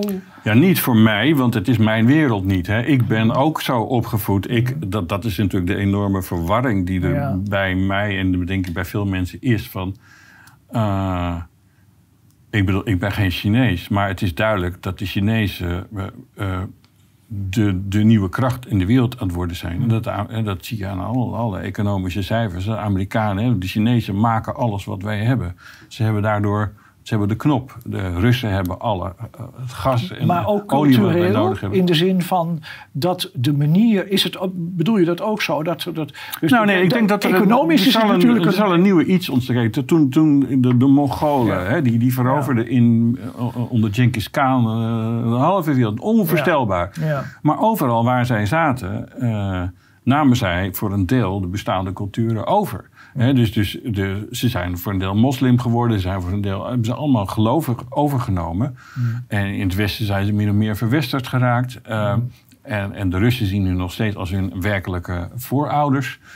Uh, en uh, in combinatie dan met het orthodox Russische geloof. dus er ontstaan, ontstaan op een gegeven moment nieuwe vormen. maar, maar, maar denk niet denk niet aan leuke integratieprocessen. Dat gaat met geweld samen, met veroveringsoorlogen, met. Uh, uh, ja, we, we, belanden waarschijnlijk in een vreselijke, chaotische tijd. waarin uh, En want die bestaande macht die accepteert natuurlijk niet dat hun macht wordt afgenomen. Dus Amerikanen die accepteren dat niet. Europeanen die zich vaak ook Amerikanen noemen of denken te zijn, accepteren dat niet. Dus wij, en, en daardoor zie je ook in Nederland, in, in, hè, dus, dus toen, toen dit boek schreef, toen was eigenlijk de situatie in Nederland in de debatcultuur nog redelijk mild. Uh, ja. Mensen durfden niet te praten, maar ja. als je ziet hoe het nu aan toe gaat in het Nederlandse theater, of zou ik maar zeggen, politieke theater. Dat is ongekend. Het is met een onge en, en, en vanuit de kant van de macht. Want als de macht verstatten is, dan negeren ze de tegenstander. Negeren ze altijd het beste. Op een of andere manier voelen ze die mensen zich dermate bedreigd. En ze zijn het ook vaak, hè, want ze worden ook bedreigd, ook letterlijk persoonlijk. Dus die situatie is ook. Uh, en, en er komt een oorlog aan en, en, en, en niemand had, zag dit aankomen. Hè, want niemand van al die geopolitici hadden zien aankomen dat Rusland, behalve Huntington trouwens, behalve dat Rusland Oekraïne zou binnenvallen. Want hij, Huntington zei, ja, kijk eens, Oekraïne, dat is uh, aan de oostkant, dat is Russisch en de westkant is West. Dus dat, kan, dat is typisch zo'n breukvlak op beschavingen. Daar vinden de, de meest vrede en langdurige oorlogen plaats. Dus dit gaat gewoon gebeuren. Overigens zijn er wel mensen, Huntington in 1993 zegt al het een en ander over Oekraïne, wat interessant is. Ja. Uh, geeft precies de grens aan waar het nu om uh, klopt. Waanzinnig knap uh, van iemand. Ik, heb, ik, ik ben ook een bewonderaar van een Franse auteur, een zekere Jean-Claude Barrault. Die schrijft in zijn boekje Toute la géographie du monde, zegt ook al, 2007, 2008, zegt hij, ja, dat land, dat is een heel interessant land. Hè? En dat is verscheurd. En dan gaan we nog, voorspelt ook dat we oh daar problemen mee gaan krijgen. Uh, nou, eigenlijk ook in Nederland, degene die tegen dat associatieverdrag waren met uh, de Oekraïne, onder andere Baudet. Heeft hij toch goed gezien, denk ik, toch? Ik zag het niet hoor. Nee. Uh, ik bedoel, ik, Oekraïne, ik dacht, wist wel. niks van de Oekraïne. Nee. Zal wel, dacht ik. Hè? Maar ehm, als je toch nu die, die filmpjes terugziet, dan denk je, nou, dat heeft Thierry toch vrij goed heeft hij dat, heeft hij dat um, voorspeld hoe dat zou gaan gelopen. Nou, maar overigens, nou ja, oké, dat is redelijk toevallig dat Oekraïne, want dat kwam voorbij op het moment dat ze zochten naar iets om een, om een referendum over te houden. Hè. Dus, dus er zitten wel behoorlijke. Uh, ja, dan heeft hij misschien mazzel gehad. Maar toch, heb, eh, toch is dat wel vrij goed gezien, inderdaad. Um, tenminste, denk ik. Ja. Hè? Um, maar interessant, jij bent ook um, uh, veel, dat is misschien dan toch, dan gaan we een beetje ietsje verder, mm -hmm. uh, gaan we e-, even af van, die, van, uh, van de PVV. En dan komen we dus nu in de, als je dat goed vindt, in de, in de politieke actualiteit van de discussie mm -hmm. over de invasie in de. Um, ja. van de, de, Russische Federatie in de, mm -hmm. in de Oekraïne. En, je, en we hebben dat allemaal niet kunnen voorzien. Er zijn maar weinig mensen die hebben gezegd, nou, dit is aanstaande. Er is wel gezegd, dus er zijn wel mensen die hebben de nadruk gelegd op de, um, op de ontevredenheid die er niet alleen bij Poetin is, maar ook bij, bij dacht ik, bij de, bij de Russische, bij de, bij de mm -hmm. Russische ja burgerij, grofweg over wat men dan noemt de NATO-enlargement. Speelt dat een. Uh, hoe, kijk jij daar tegenaan? Ja, tegen, in, tegen die invasie? Ik, ik, ik, denk dan toch ook weer redelijk fatalistisch. Ik heb ja? uh, laatst weer dat boek gelezen van John Mearsheimer. Die, die heeft het over de grote uh, uh, ja, die ken ik, ja. ja welk, boek, welk boek? Uh... Oh, ja, dan heb ik Ja, oké, okay, maar ik heb, maar, ik heb wel van geschreven. Hij heeft ook een boek over het liberalisme, maar daarvoor, en dat is een beetje zijn klassieker, dat is, dacht ik, ja. 2003 verschenen of zoiets. Ja. En dat gaat over de great powers. En, ja. en hij aan de Universiteit van Chicago, exact. Amerikaan dus, die samen met denk ik met Noam Chomsky en Henry Kissinger. Heel leuk om die hier in hetzelfde kamp te vinden. Ja, ja, Nog een redelijk begripvol standpunt hebben ten aanzien van Rusland. Hè? Terwijl dat ja, ja, helemaal... ja, ja, ja, ja. Nou, Kissinger is dan meer van de realpolitiek. Hè? Van spelen mensen tegen elkaar uit. En, en Meersheimer die, die heeft eigenlijk een soort... Uh, natuurkundig idee. Hij zegt van uh, grote staten zijn een soort biljartballen. Sommige zijn groter, andere zijn kleiner. En uh, mm. wat die allemaal vinden, ja. hè, wat in die biljartbal zit, de, de ideologie of de, allemaal niet van belang. Het enige wat telt is, zijn het belangrijke staten en waar bevinden ze zich op de aarde. Ja. En, um, en hij zegt, elke uh, uh, uit, niet, niet zozeer vanuit een lust tot macht, maar uit angst voor wat de tegenstander zou kunnen bewegen, wat ze nooit precies weten. Ja. Ehm, zoeken ze naar vergroting van hun macht. Want hoe groter je bent, hè, en denk maar aan, aan, aan zeeleeuwen op een strand, de grootste die, die zijn de, de basis. Je moet groter, je moet meer groeien. Dus, en dat gaat ten koste van kleine staartjes. Dus die, die pak je er allemaal in. En ehm, het gaat helemaal niet over goed of slecht. Het is een soort natuurlijke, zoals het gaat. Ja. En, ehm, en er zijn en hij zegt, er is, geen, ehm, er is geen staat in de wereld die absolute hegemonie heeft over de hele wereld. Ook Amerika niet. Amerika heeft regionale hegemonie. Ze hebben, je had toen die Monroe-doctrine, dus ze hebben, ze hebben voor elkaar gekregen dat in het westelijk halfrond, daar zijn ze de baas. Daar mochten er geen Russische raketten in, in Cuba staan. Dat was absoluut noodzakelijk. Ja. er mochten ook geen Engelse of Franse grote belangen zijn in, de, in het Amerikaanse continent. Ja. Uh, hun grootste angst is, en dat vind je dan ook bij Brzezinski en dergelijke mensen, van uh, de andere partij. Dus dat was aanvankelijk alleen maar de Sovjet-Unie. Daar waren ze dus bang voor, maar ze, waren, ze zijn eigenlijk bang voor alles wat op dat Euraziatische continent zit. Want, kijk maar op de kaart, dat is het grootste continent. Als, hè, dus je hebt een, um, Mackinder, dat was dan een, een, ik geloof een Schots of een Engels, uh, een van de eerste uh, geopolitici uit 1900. Mm die, heeft, die had de theorie ontwikkeld van het wereldeiland. En die zei van het wereldeiland, dat is Eurazië. Hij dacht nog vanuit het hè, Britse empire. Uh, wij hebben bijna alles veroverd. Mhm. maar hoe krijgen we het? Want als, als je daar zit, als je daar de macht hebt, dan heb je de macht over de hele wereld. Dus mhm. wij moeten ervoor zorgen dat we daar de macht krijgen. Uh, en het is niet vanuit slechtigheid. Amerika is niet slecht. Alleen Amerika of Engeland zijn gewoon heel groot en machtig. En zijn er bang voor dat een andere hun gaat overdoen. Nou, dan heb je dus een multipolaire uh, wereld waarin een aantal machten zijn. dus je hebt China, Rusland, India, Brazilië, wat kleinere machten, maar niet te min behoorlijke machten. En je hebt Amerika en je hebt Europa.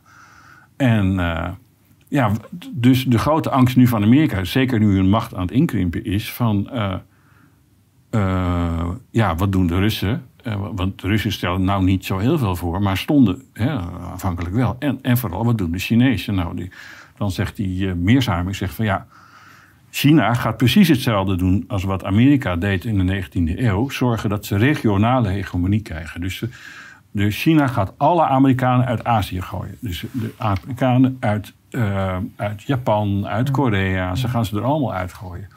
En uh, als ze regionale hegemonie, dan zijn ze bang voor uh, de andere regionale macht. Dus dan wordt het. Hij zegt dus: oorlog, is, oorlog van China is onvermijdelijk.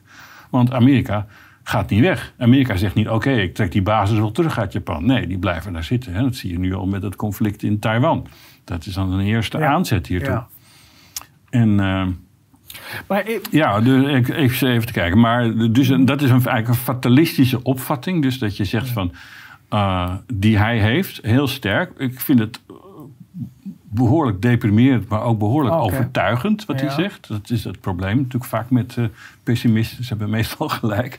Maar uh, ja, er staat dan een, een, een, idee, misschien, ik weet niet precies hoe jij dat... Maar volgens mij ben jij toch, hè, jij bent toch iemand die gelooft in ideeën, in de mm. kracht van. Mm. Ehm, hè, uh, want anders deed je niet wat je allemaal al deed. Ja, want anders zou je dat niet doen. Ja. ja. maar goed, je hebt dan dit hele interessante boek geschreven, uh, uh, Moreel Esperanto. En dat gaat er ook over dat je zegt van. Hè, we leven dan in een multiculturele samenleving. Mm. En het moet mogelijk zijn om zonder religie een nieuwe moraal te ontwikkelen die voor andere, hè, voor andere religies ook acceptabel is. Namelijk puur op basis van de ratio. Nou, dat is in, feite ook al. Hè, je hebt wel wel twijfel over het tijd van de verlichting, maar eigenlijk is dat dus de verlichtingsgedachte. Hè. Uiteindelijk kunnen we op die manier. Nou, en dan zeggen ze in China en. en, en Althans, zeker in Nederland. Ja, Hopelijk in Europa. Ja, ja, ja, ja. ja. Maar inderdaad. Uh, maar, maar dus mensen als Dugin en Alexander Dugin, een, een Russische filosoof. Ja. Uh, en, die ze, en die zeggen, jij bent de vijand. Hè? Mensen als jij zijn de vijand voor hem. Oh. Want liberalen, modernisten, mensen die geloven in ehm, een algemene universele moraal voor iedereen. Hè, want je zegt in Nederland, maar je, je, je, je hoopt, je, je denkt dat het een, de moraal moet zijn, ook voor China, ook voor iedereen. Ja, want anders is het niks waard wat je zegt. Als je zegt, dit, ja, ja, dit gaat alleen ja, maar is voor interessant, hoor. interessant wat je zegt. Ja, nee, ga En, verder. zegt, dus die en hij zeggen zegt van, ja, dat is dus westers kolonialisme. Dat idee dat jullie moraal... En, en, en het heel interessant is, want Dugin wordt extreem rechts genoemd... maar zijn gedachte is cultureel marxistisch. Hij valt eigenlijk het Westen aan Ja. met precies diezelfde... Hè? Hij Ja. Westen, slavernij en lees maar... eh, hij is een enorme aanhanger van, eh, van Levi Strauss. Hè? Dus die antropologen die zeggen van de relativiteit van culturen... die mensen...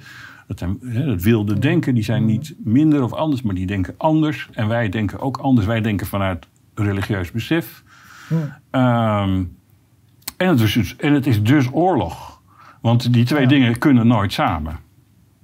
Eh, eh, Nou, ik weet niet zo goed wat ik er zelf allemaal van moet vinden. Nee, ik ook maar, niet. eh, Maar, maar ik, het is een heel interessante vraag die je aan de orde stelt. En het is misschien wel leuk om het gewoon heel, ook even uit te werken. Ja. Dat ik dan ook een beetje kan zeggen wat ik, wat, wat ik Ja, denk. Ja, want daar denk je misschien anders ik heb over. net gezegd wat ik vind dat jij denkt, dus daar moet je het zelf maar ook goed. zeggen. Is. Nou ja, goed. eh, eh, Dat is bij mij ook in ontwikkeling. Overigens, dat boek van mij, Moreel Esperanto, is in 2007 Ja. eh, verschenen. Ja, Hè, eh, dus dit weer en dit dan weer eh, tien jaar later, 2017. Dus, eh, kijk, ik, ik moet je zeggen dat ik ehm, geloof dat eh, zeker in, in, in, in West-Europa het mogelijk moet zijn om een soort van scheiding van kerk en staat eh, teweeg te brengen. Eh, een seculiere staat, een religieus neutrale staat, die je verdedigt ten opzichte van alle aanvallen die daar, daar worden gedaan. En die zijn niet gering. Hè? Het, het begint al met onze eigen nationaal coördinator. en mag ik even Wat- vragen, wat bedoel je precies met geloof? Je zegt, ik geloof dat. Ehm, eh, eh, eh, Je zegt, ik geloof dat het mogelijk is dat een ik denk, nou, ik ge- geloof in de zin van denk. Ik denk dat het mogelijk is om binnen, binnen Europees verband, West-Europees verband misschien, het, het, het, het, het mogelijk moet zijn om nou, wat ik dan noem de religieus neutrale staat te verdedigen. En ik denk dat het beste model is. Grofweg het Franse model. Ik denk dat het Franse model van de staat-religieverhoudingen beter is dan het multiculturele eh, model van bijvoorbeeld Groot-Brittannië. Met een staatskerk bijvoorbeeld. Ik denk Ja. dat dat niet houdbaar is in de long run. Ik denk dat het Franse model dat wel is.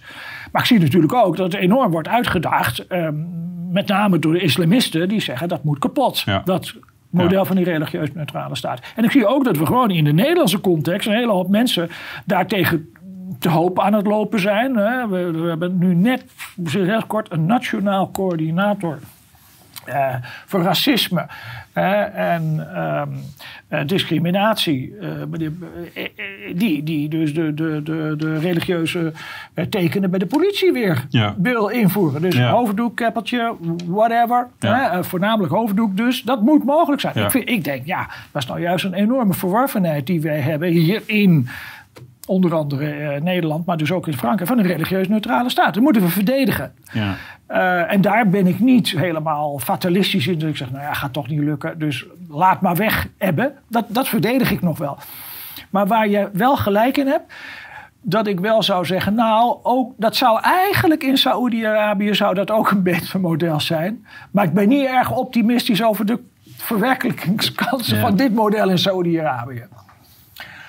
Ehm, als het dan toch weer zo is dat je ook in Saoedi-Arabië wel allerlei mensen tegen kan komen. En in Afghanistan en de hele Arabische wereld zeggen: ja, dit is eigenlijk het echt beste model. Zal ik ook niet zeggen: oh eh, nee, dit model is het beste voor ons, maar voor jullie is een staatskerk het beste hoor. Een, een theocratie. Dat, nee, dat zeg ik niet.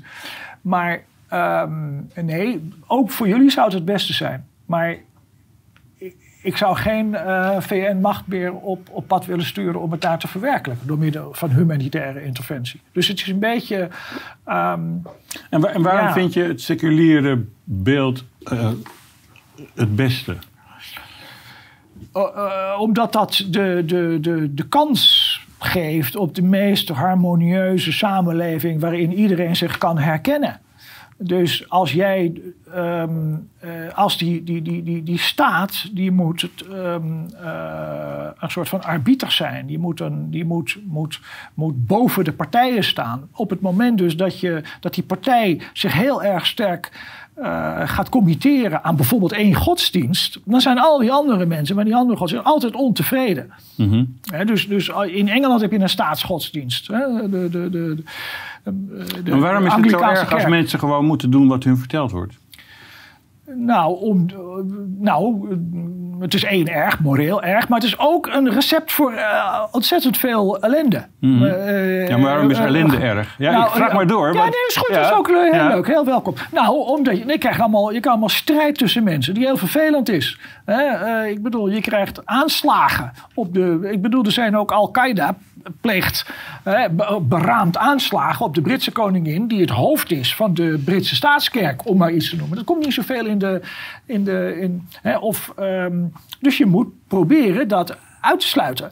Dus je moet, proberen, je moet in een staat proberen tot een soort van arrangement te komen waar de meeste mensen mee, mee kunnen leven. Ja, nou ja maar dat, dat is exact. daar zit je hè, met die Alexander Doek in, die zegt van strijd is de natuurlijke staat van het mens zijn. Nou, daar strijd ik voor de religieus neutrale staat. Ja, ja nee, maar, doe ik mee. Dus, hè, dus, dus de vraag is eigenlijk van... Hè, zegt, mensen, mensen in, de, in een seculiere staat zijn ongelukkig. Die okay. uh, gaat in tegen hun, hun, wezen van hun zijn. En hun wezen van hun zijn is... Hè, die zijn uh, uh, onttoverd. Of de, de, magische samenleving is verdwenen. De, de, het gevoel, de, de zingeving van de mm. samenleving is verdwenen. Mm. Uh, het, ik, ik, weet niet of hij gelijk... Ik kan dat niet accepteren omdat ik in een andere wereld loon, net als jij. Maar ik moet wel accepteren dat hij dit, dat hij dit heel serieus meent. En heel serieus doorleeft. Mm. En dat het voor hem, een, een, en niet alleen voor hem, maar voor heel veel andere mensen... Hè, dus die traditionalisten, zoals hij zich noemen, die dan zeggen van... Hè, en, Spengler is ook zo iemand hè, die zegt van de huidige staat, waar we nu leven, de, waarin alles wetenschappelijk is geworden en rationeel, dat mm. is een verarmde, dat is een eindstadium van de, van de samenleving.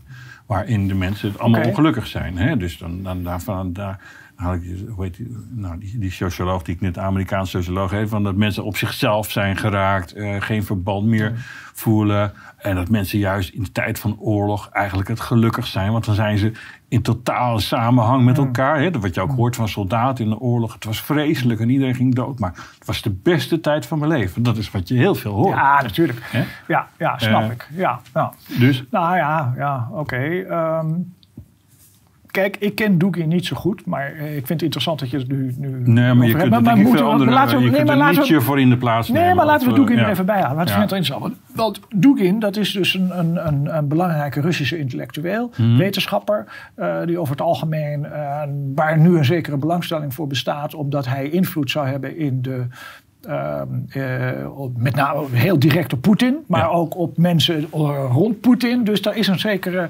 belangstelling hè, voor die, eh, voor die figuur. En jij hebt je daarmee bezig gehouden. Dat is, dat is heel interessant. Je bent een boek aan het schrijven ook over hem, hè? Ja, Toch? en ook over die beweging. Hè? Dus die dat traditionalisten, waar ik niet van wist, maar dus dit, dit, dit uh, grappige boekje van verschenen, een tijd geleden al. War for Eternity. Dus mm. oorlog is de staat van oorlog. En iemand als Steve Bannon, die dus uh, een hele belangrijke figuur is, maar ook zeker was in de tijd van uh, Trump. En hij heeft Trump aan zijn verkiezingsoverwinning geholpen. Hij is een enorme manipulator over de hele wereld. Uh, is een aanhanger van dit gedachtegoed. En is ook een vriend van Dugin. En, nou, dat wist ik allemaal niet. Maar, uh, ja. maar waarom zouden zij dus tegen die religieus neutrale staat zijn? Waar ik dus een voorstander van ben. Waar, waarom zouden ze dat zijn? Je, zij, zij zouden, Dugin zou toch ook kunnen zeggen... nou ja, uh, de religieus neutrale staat... dat is een belangrijk ideaal van een aantal Europese uh, Europese landen, die zijn daar uh, gelukkig mee. Uh, Doeken zal toch ook wel begrijpen dat, de, dat de, de, de, de Russisch-Orthodoxe kerk niet veel overlevingskansen heeft in, nou ja, in zegt, Nederland. Nee, precies. Dus hij zegt ook voor een deel, nou, wat mij betreft mag Europa Europa blijven. Maar het probleem met het liberalisme en met het globalisme en met de moderniteit is dat hij alles overneemt. Dat hij zich overal alles kapot maakt van onze samenleving. En daar heeft hij natuurlijk een heel groot punt. Ja, van, de, van de Russische Kijk, samenleving. van jou heeft hij niks te vrezen. Maar van de neocons, uh, van Wolfowitz, uh, van heel Ja, veel ja. mensen die uh, Bush, uh, die, die, die, de, die Ja. de, de democratie wilde uitrollen over de wereld, hebben, hebben heel veel mensen in de maar, wereld heel maar, veel maar te daar vinden wij eigenlijk elkaar ook wel weer een beetje in. Ik, ik, ik moet je heel eerlijk zeggen, en, ik, en, en ehm, kijk, ik ben in eh, 1989, dat is een enorm belangrijk jaar, hè, 1989. Oké. Eén, fatwa van eh, Khomeini eh, over Rushdie. Vallen van de Berlijnse muur. hè, en, en twee jaar later stort die hele Sovjet-Unie in elkaar. Eh, drie, uh, Cliteur is toen gepromoveerd. Oké. Eh, dat is dat zou ik één noemen hoor. Maar- ja, dat is een klein, klein, klein dingetje. Ja. Hè? Maar ik heb toen wel een proefschrift geschreven over conservatisme. Ah, dus ja. ik ben van Dugin, die heb ik dus niet bestudeerd. Koen, maar wel. noemt zichzelf geen conservatist. Hè? Hij zegt conservatist, dat is een slap aftekst Oké, okay. goed, kan. Traditionalist, dat is het echte Ja, ding. ja, maar goed, ik, ik, ik heb wel een enorme belangstelling voor, voor dat type traditionalistisch Ja. gedachtegoed. Dat Ja. vind ik heel fascinerend. Ik heb met name het eh, Franse traditionalisme, Joseph de Maistre, eh, bezig gehouden, dat soort lui. Dus ik vind dat wel heel, heel fascinerend, eh, moet, ik, moet ik je heel eerlijk zeggen. En eh, ook een beetje met de neoconservatieven Ja. mee bezig gehouden. Ja. En ik moet je zeggen dat ik. Kijk, ik vond toen, en dat vind ik nog wel een beetje, dat die neoconservatieven die hadden wel iets interessants in de zin dat zij dus zeiden van nou, die, die, die, die liberale waarden, die moet je wel verdedigen. Mhm. Die blijven niet vanzelf overeind, hè? Want anders word je.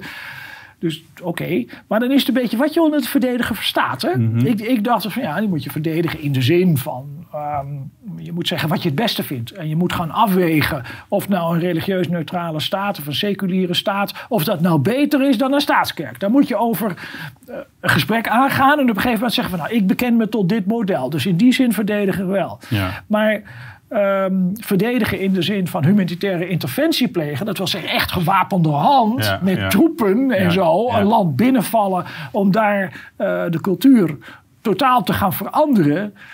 Dat vind ik niet een goed idee. Of dat En- is en- alleen en- in En uitzondering. economisch? Want dat Nou is, ja, inderdaad, daar ga je al. Dus dat is interessant, dat is een tussen. En, en, maar, maar, dan, maar dan glij je ook, oké, dus we gaan niet...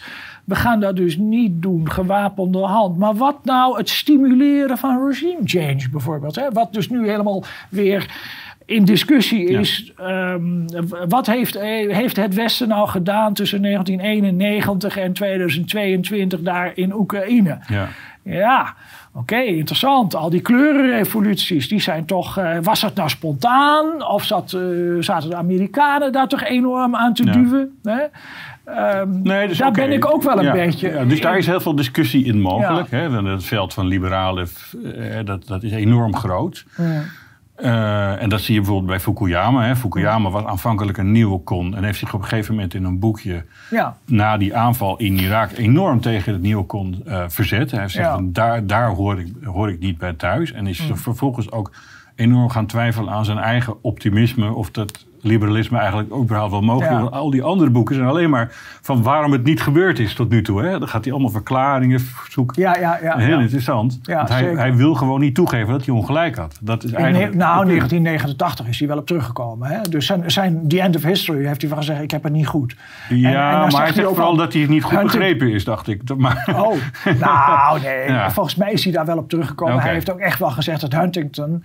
Vier jaar later heeft het wel een beetje scherper gezien dan hij. Ja, Huntington was ook een leermeester van Ja, Fukuyama. dus daar is hij wel op teruggekomen. Alleen, hij blijft ongeveer ieder jaar een boek schrijven. Ja. Fukuyama die zaak herijkt. En dat kan natuurlijk Huntington niet meer doen. Nee, die is nee, dood. nee. Dus, dus, dus in die zin is het wel... ehm, ja.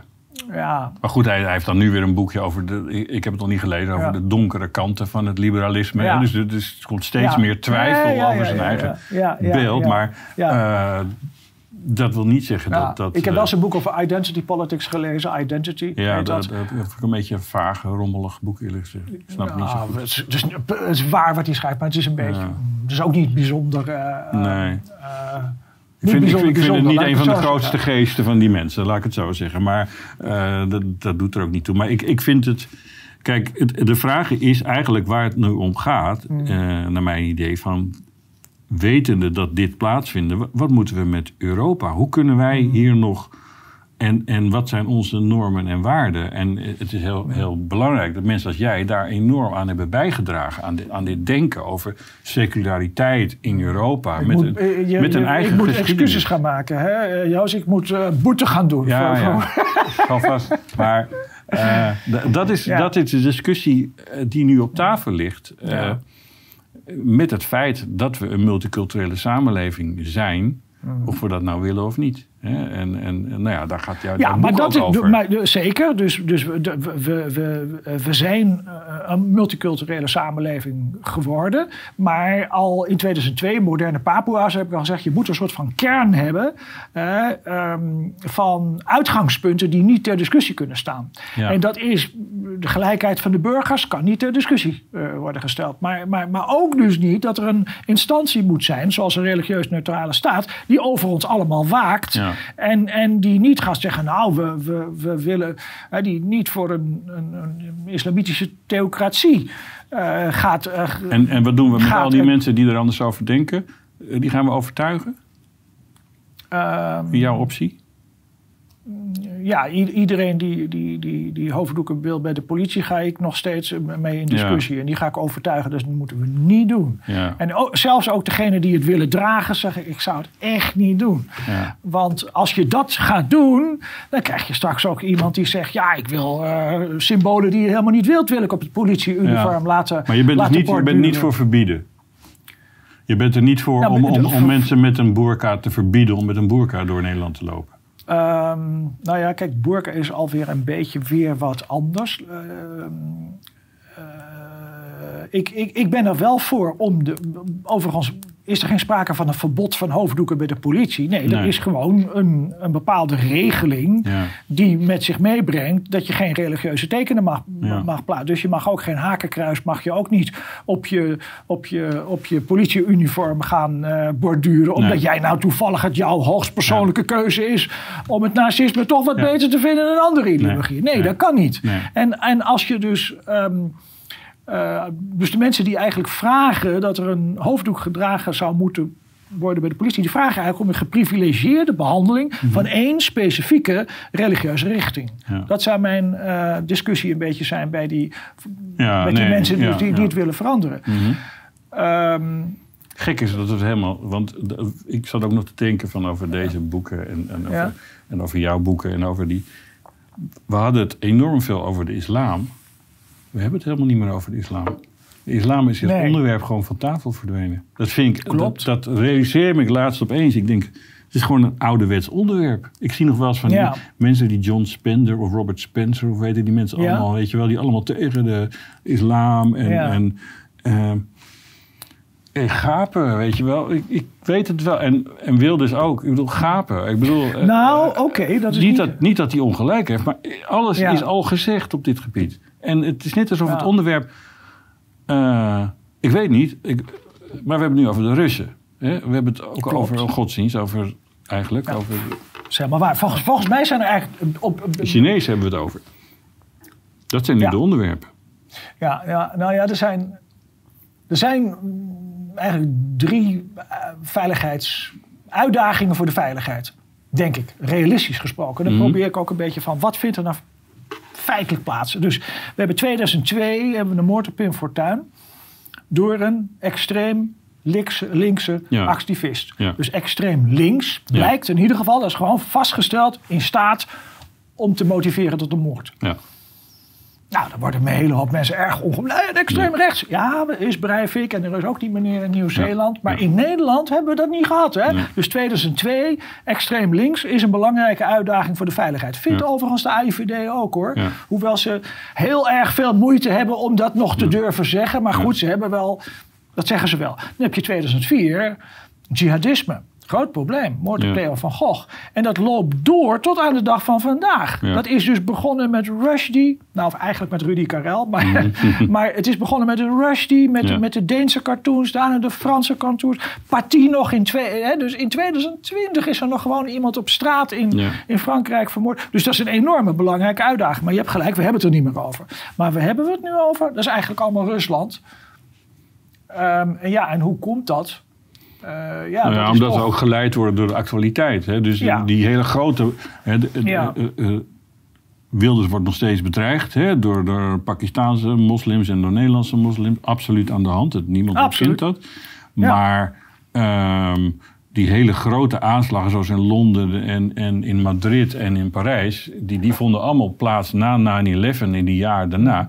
En die zijn opgehouden. Niemand, dat ben ik met je eens. Niemand durft te zeggen dat dat definitief is. Maar nee. dat, uh, wat we daar. Uh, we hebben de Mokro-maffia voor in de plaats gekregen. Klopt. Is, dat is niet een islamgestuurde organisatie, maar dat is een migratiegestuurde dat is uh, automatisme. Migranten zorgen naar een eerste niche. En dat is de Italiaanse migranten in Amerika. Bekend verhaal. Daar uh, in de criminaliteit beginnen ze hun, hun, hun bedrijf. En en dat doen ze nu zo extreme wijze dat, dat, dat hmm. onze koning, toekomstige koningin al niet meer op straat kan lopen en zo. Dat gaat heel ver. Dat is, de, maar is wel een heel interessant fenomeen. Maar het heeft met de islam te maken, niet? Uh, nou, nee, niet heel direct inderdaad. maar maar die is er nog steeds ook, is er ook nog steeds. En, en het is nog steeds een ongelooflijk malle situatie dat er nog steeds mensen uit Pakistan hè, uh, afreizen naar Nederland om te proberen een aanslag op Geert Wilders te plegen. Absoluut. En die zitten ja. nu weliswaar in Nederland, zit er een in een Nederlandse gevangenis.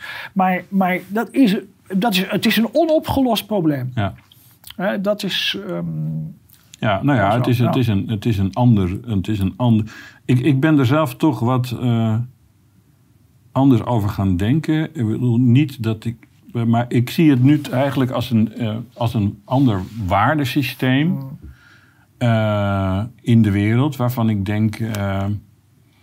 Ja, dat is er ook. En, en, en, wij, en wij moeten. De, je bedoelt, je hebt het nu over de islam. Ja, over, ja. De, ja maar dat, dat denk ik ook. Ja, ja. Het is ook zo dat ik ook, ik niet.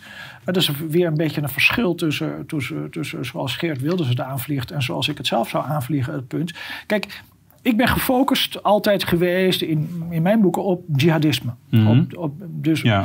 op de uh, op de geweld. En, en op de rol van religie bij geweld. Want dat vind je ja, belangrijk. Zeker. Maar, maar, het is, maar het is begonnen dus uh, bij, uh, bij het jihadisme. Ja. En uh, je kan niet ontkennen dat dat een enorme veiligheidsuitdaging is. Het is duidelijk ideologisch, is dat ideologisch en volgens degene die het geweld plegen ook, ook, ook religieus gemotiveerd. Ja. Dus dat moeten we serieus nemen, moeten we bestuderen. En als we dat goed willen doen, en daar komt misschien een beetje het verschil tussen, mm -hmm. nou, uh, uh, tussen mij en, en misschien ook tussen jou, in ieder geval mm -hmm. Dugin of, in, of, ja. in, of en anderen. Je kan het alleen maar begrijpen, dat jihadisme, als je ook gaat kijken naar religieuze bronnen, die niet alleen religieuze bronnen zijn voor de islam, maar ook voor jodendom en christendom. Ja, ja, ja. He, dus als je numerie 25 leest uit het Oude Testament, ja. Is gewoon helemaal de religieuze terroristen in optima forma. Ja, daar heb je en, natuurlijk gelijk in, want een religie erkent geen andere standpunten. Ik bedoel, dat wil ja. zeggen een monotheïstische religie. Een andere, ja. ja. die, die, die destijds, in die vroege tijd, waren ze vrij makkelijk met het uitwisselen van goden en overnemen. Dat was allemaal niet zo'n. Dat was geen onderscheidend Klopt. ding. Eh, maar vanaf de Joden, hè, die zijn op een gegeven moment, die hadden een God die alleen voor hun was. Ja. En, eh, en daar moest je aan gehoorzamen. En, hè, dat was, wat noem je het ook weer? De bevelstructuur, de goddelijke De bevelstructuur. goddelijke bevelsteorie. Ja, ja, ja, ja, daar moet je gewoon aan doen. En, want- anders ging je gewoon dood. Dan werd je gewoon gedoodgemaakt. Ja. En dat is eigenlijk, dat is eigenlijk un- uniek in de geschiedenis dat zoiets begon. Hè? Dus dat is, eh, eh, en het is wel een, een heel effectieve strategie geweest. Want die. Joden bestaan nog steeds. hè. Zo'n klein volk, is echt uniek. Ja. Eh, al, al hebben ze niet dat soort ideeën natuurlijk meer. Maar Eh, ik denk wel dat dat ook iets, dat dat ook iets zegt over ehm, het voortbestaan van beschavingen, van volkeren, is een, een grote mate van fanatisme en ook het ontkennen, eh, eh, het af, eh, afwijzen van andere vormen van, van cultuur. Dat wil niet wel zeggen dat iedereen dood moet of zo, die anders afwijkt, maar gewoon zo hoor je hier te zijn. En ik, ik, ik ben heel erg. ehm, beïnvloed door, ik weet niet, die zul je wel kennen, de, de, de oude uh, uh, filosoof Ibn Khaldun. Dus de, de, ja, ja, ja, hè, die, zegt van de, die heeft ook een cyclisch wereldbeeld. Die zegt klopt, van de, de, de wereld begint met, met nomadische stammen. Die zijn het Mm. sterkste, want die moeten overleven in de woestijn. En alles wat afwijkt, homoseksualiteit, eh, vrouwen die niet goed gedragen, alles moet dood. Is de enige manier om te overleven. En die mensen die, over, die, die pakken op een gegeven moment de boeren, want de boeren zijn slapper, die gaan meer toe. En vervolgens pakken ze de stedelingen, want daar is de chaos Mm. compleet. Dan worden zij zelf stedelingen en dan begint de hele geschiedenis weer opnieuw. Ja. Zo, zo, dat is zijn beeld van de geschiedenis. ja, En, ja. en wij vinden dat, ja. eh, maar het zou soms waar kunnen zijn. ik weet het niet. Ja. Weet je, Joost, ehm, eh, volgens mij ehm, moeten we een beetje aan, aan een Ja. afronding gaan. Ja. ik, ik zou zes uur met je kunnen praten. Ja, ik ja, vond het nee. allemaal ontzettend interessant. Eh, we, we zijn begonnen bij jouw eh, boek over de PVV, Kwaad. En we hebben ook het eh, gehad over het boek wat je samen met Ali Larougi hebt geschreven. Ja.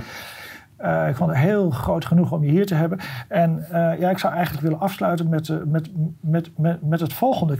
Weet je, wij, ik heb nu aan tafel gezeten met iemand die heeft hele gevaarlijke gedachten geventileerd. En, Mhm. en Joost uh, Niemuller. En ik ben, Ja. niet op, ben niet opgestaan. En, Nee. eh, en, en, en jij hebt mij ook weer allerlei uitspraken ontlokt die ook heel gevaarlijk zijn Ja, geweest. En ja. jij bent ook eigenlijk niet opgestaan. Wij zijn gewoon aan tafel blijven zitten. En dat is tegenwoordig al heel wat. Ja, ja, ja. Ik, ik, ik had laatst, ik las laatst een, een, een, eh, de- eh, schreef de rector ehm, eh, magnificus van, van mijn oude universiteit, de Universiteit van Leiden.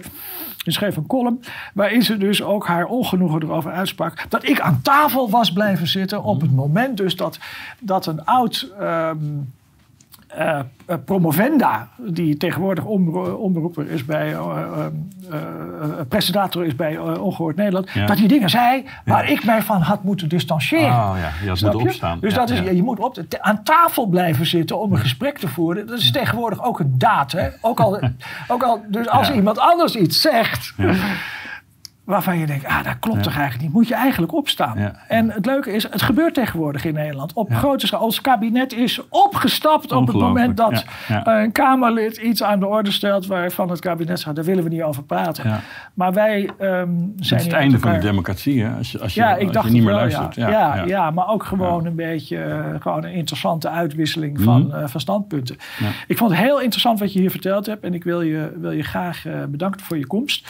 En eh, ik hoop dat je ook weer terug wil komen als je straks je, je boek over Doekin eh af hebt. Ja, als dat eindelijk Duurt dat nog lang? Wat, wat is het Eh, perspectief? had al lang af moeten zijn. Je weet Aha. hoe het gaat. Maar Ja. het- het- het- er, komt, er komen steeds meer dingen bij waarvan ik denk... ja, daar moet ik toch Ja. eventjes mee in verdiepen. Want dat, dus hij, hij heeft zoveel bronnen die ik niet ken... en vaak zo obscuur zijn...